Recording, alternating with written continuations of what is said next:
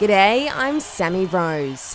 The Panthers have booked their third straight prelim final after a 27 8 win over Parramatta.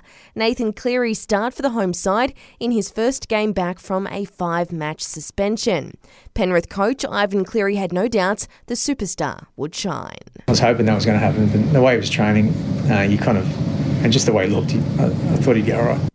While the countdown is on for the Raiders' elimination final against the Storm in Melbourne this afternoon at AAMI Park, Coach Ricky Stuart says they've got the same mindset they've brought for the last few games. Last three months we've had a lot of pressure on the team, uh, on, on, us I should say, that um, uh, we need to win each game. It was, you know, we were never really in the eight. We were always hanging down around the bottom. Kickoffs at 5.40pm while a minute's silence will be held before finals matches this weekend to mark the passing of Queen Elizabeth.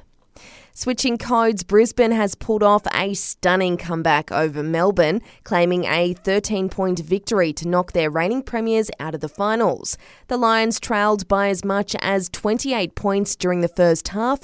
Demons coach Simon Goodwin describing the result as disappointing and devastating. I can only imagine our supporters how they would feel, but you know our players and staff are all feeling exactly the same.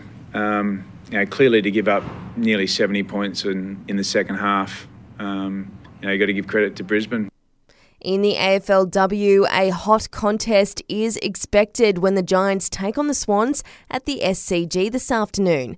Both teams will be hungry to take the first ever AFLW Sydney Derby win, but none more than the Giants, who've been the first AFL women's side for all of New South Wales and the ACT since 2017 while the AFL will consider bringing forward the Brownlow medal function by a day if it clashes with the Queen's funeral.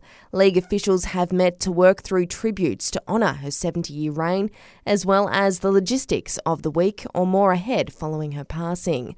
The date for the funeral is yet to be publicly revealed, with speculation it could fall on the same night as the Brownlow. The Premier League has confirmed all games in the upcoming round have been postponed as a mark of respect for Queen Elizabeth. An updated fixture is expected in the coming days. And England's third and deciding test against South Africa at the Oval will resume later today after the second day was postponed following the death of the Queen. And that's the latest from the Sport Report team. Join us again tomorrow morning for more sports news headlines.